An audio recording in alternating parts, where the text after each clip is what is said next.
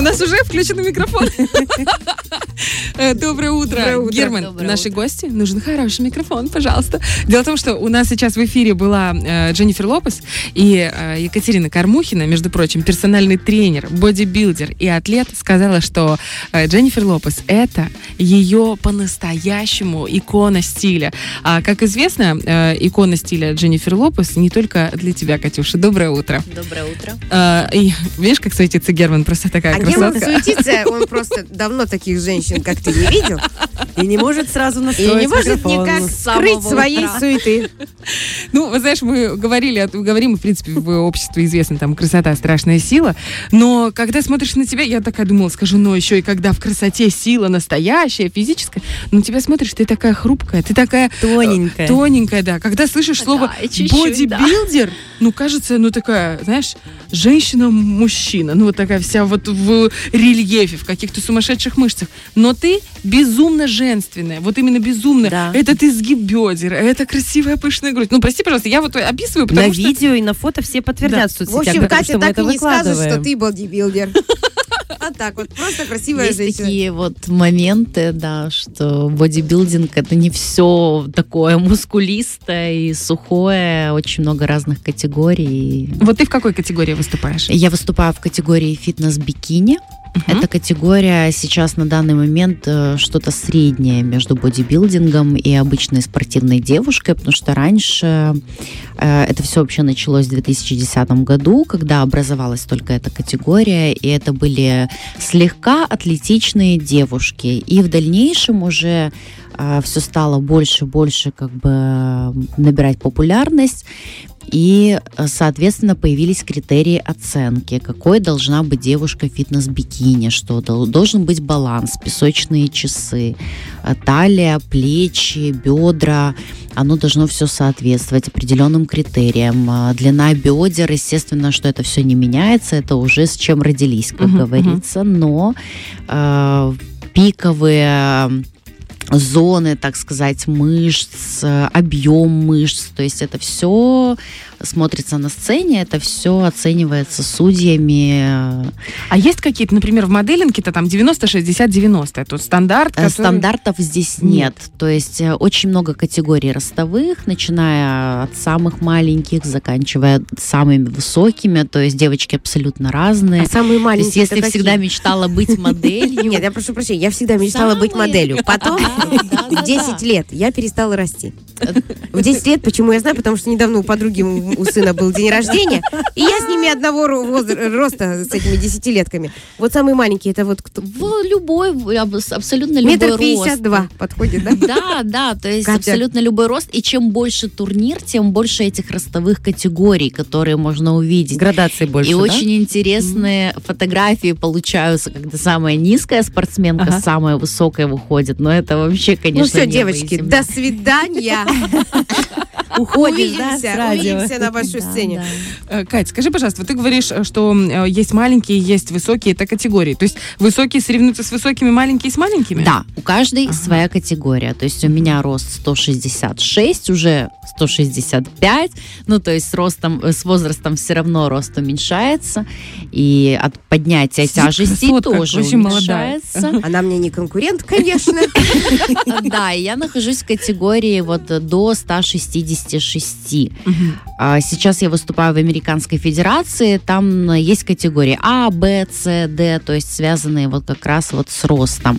Мгм. И э, разные турниры э, выкладывают свою линейку. То есть, к примеру, я еду на турнир, вот на котором я была сейчас вот не так давно, в декабре, и я знаю, что есть три категории А, Б, С. То есть Мгм. больше категорий не будет. Или я смотрю, когда заявляюсь на соревнования, пять категорий. Я понимаю, что пять категорий, и в каждой есть вероятность занять призовое место.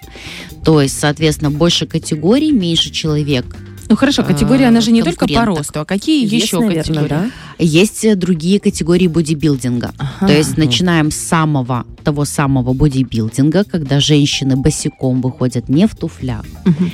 Да, они выходят босиком на сцену, тоже в купальниках, тоже в стразах, но они показывают мышцы, они достаточно объемные. А, Это первая категория. Вторая категория – это фигура, или в другой федерации она называется боди-фитнес. Мгм. А, Здесь нужно показать ширину спины. Здесь девочки показывают абсолютно другие позы. Тут оценивается, если, как я уже говорила, фитнес-бикини – это песочные часы. Тут треугольник спины. Мгм. Тоже должны быть такие знатные, крепкие бедра, ягодичные. А, Тут уже совсем другие позы, оценивается иначе. Есть категория wellness. А, Тут такой нужно родиться. То есть это крупный а, костяк бедер, это крупные щиколотки, это достаточно большие массивные, прям массивные бедра, такие лошадки. Мгм. А, но это интересно, на любителя категория, но мне нравится это смотреть. Я понимаю, что мне никогда этого не достичь с моими узкими щиколотками, и мне очень тяжело наращивать мышечную массу. Но вот есть и такая категория. И не так давно в э, Федерации IFBB, это Европейская Федерация, появилась такая номинация, как фитнес-модель. И вот фитнес-модели это уже стройные девушки с легким намеком на мышечную массу. Они надевают платья, такие как на красную дорожку, с полностью в стразах усыпанные, длинные, с такими шлейфами. И вот они дефилируют в этих платьях на сцене, то есть это тоже считается спорт, и затем у них уже идет второй этап, когда они надевают слитные купальники, тоже полностью усыпанные стразами. И... Вот где надо невесту искать. Кать, Да. скажи, пожалуйста, как ты вообще в это попала? Ты говоришь, что ты вот выступала на э, турнире вот не так давно. Что это за турнир? К какому турниру ты готовишься сейчас? И, э, соответственно, после этого будет вопрос, как ты туда попала? Это вообще очень долгая история, как я начала заниматься. Но это было очень давно, вот. И э, Шла мимо спортзала, поперхнулась булочкой и поняла, что тебе куда? это было почти так. В 2011 году я пришла в тренажерный зал похудеть. Просто похудеть я не была слишком толстенькая, но э, если судить с критериями э, нынешними, то да, у меня был лишний жир на бедрах и на животе, в основном на животе, Как боках. красиво из ее уст вот это жир. Как оно красиво звучит. Да, оно было. ручки, то есть такое. Фигура была, ну, у меня как-то больше заплывает вверх, и фигура была яблоко, если можно так назвать. Вот, не очень. И потом уже впоследствии я начала потихонечку приводить себя в форму.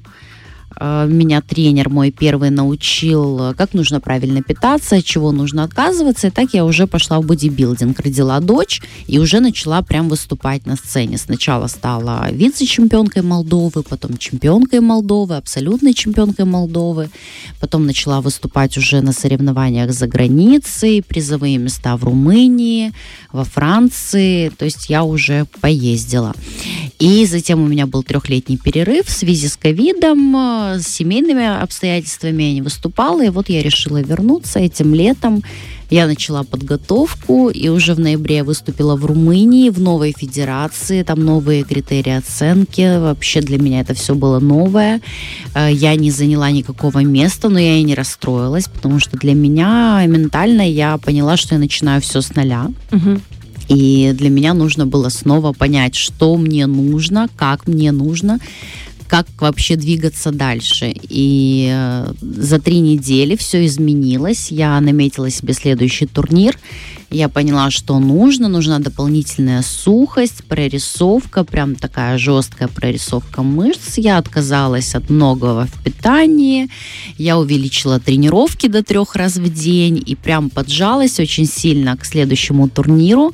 А турнир был в Амстердаме, Уильям Бонок Классик. И я полетела в Амстердам и там уже взяла бронзу.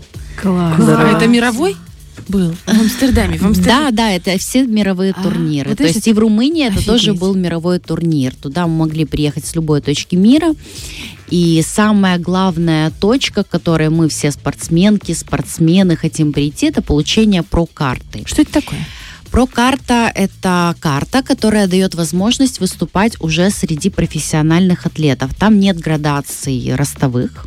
Ты уже выходишь в одну линейку, э, разный рост, э, очень разные спортсменки, все страны мира, и уже судятся из профессиональных атлетов. То есть из профессиональных атлетов можно выделить Эшли Кальтвассер, э, очень-очень много, Дженнифер Дори, это сейчас те атлетки, которые самые-самые топовые, они самые известные в нашей сфере бодибилдинга в мире. Мгм. То есть все их знают, абсолютно все, кто занимается фитнес-бикини, знают этих спортсменок. Дотянуться туда можно, и это совершенно реально, но нужно сначала вот попасть э, в профессиональную лигу. Чтобы выиграть эту прокарту, нужно выиграть свою ростовую категорию, то есть Мгм. взять в ней первое место, и затем среди всех этих ростовых взять первое место, то есть абсолютку. И тогда тебе Да. дают эту И карточку. тогда уже... Слушай, у нас не так много времени. Я хоть не хочется, знаешь, это э, по танцы с бубнами. Давай по-честному. Это какие-то деньги приносит или это Нет, просто это по фану? Серьезно? Да. То Обалдеть. есть тренерство это, это работа Тренерство это работа, да. А это по любви. это по любви. Это Три, три раза в день по любви тренировки. Да. Я прошу прощения, конечно, я такой любви еще не видела. Сколько, сколько свадеб провели мы с Бархтовой, но такой любви мы еще не видели. Три раза в день тренировки, это хобби, говорит. Катерина, честно, восхищение просто, просто вау, мурашки по коже. Э, это что-то невероятное. Ты вот просто такая одна. Этот турнир, к которому ты готовишься, это у нас американский, ты едешь, Это Америка, это Арнольд. и это будет тот турнир, где, возможно, ты выиграешь эту карту? Я не думаю так. Это очень сложный турнир, поэтому... Нет, мы так думаем. Мы Мы, думаем верим. за тебя, что это будет. Катя, это потрясающе. Э, Имя Катя Кормухина известно абсолютно всем и каждому в республике. Мне кажется, кто вообще как-то соприкасается с красотой.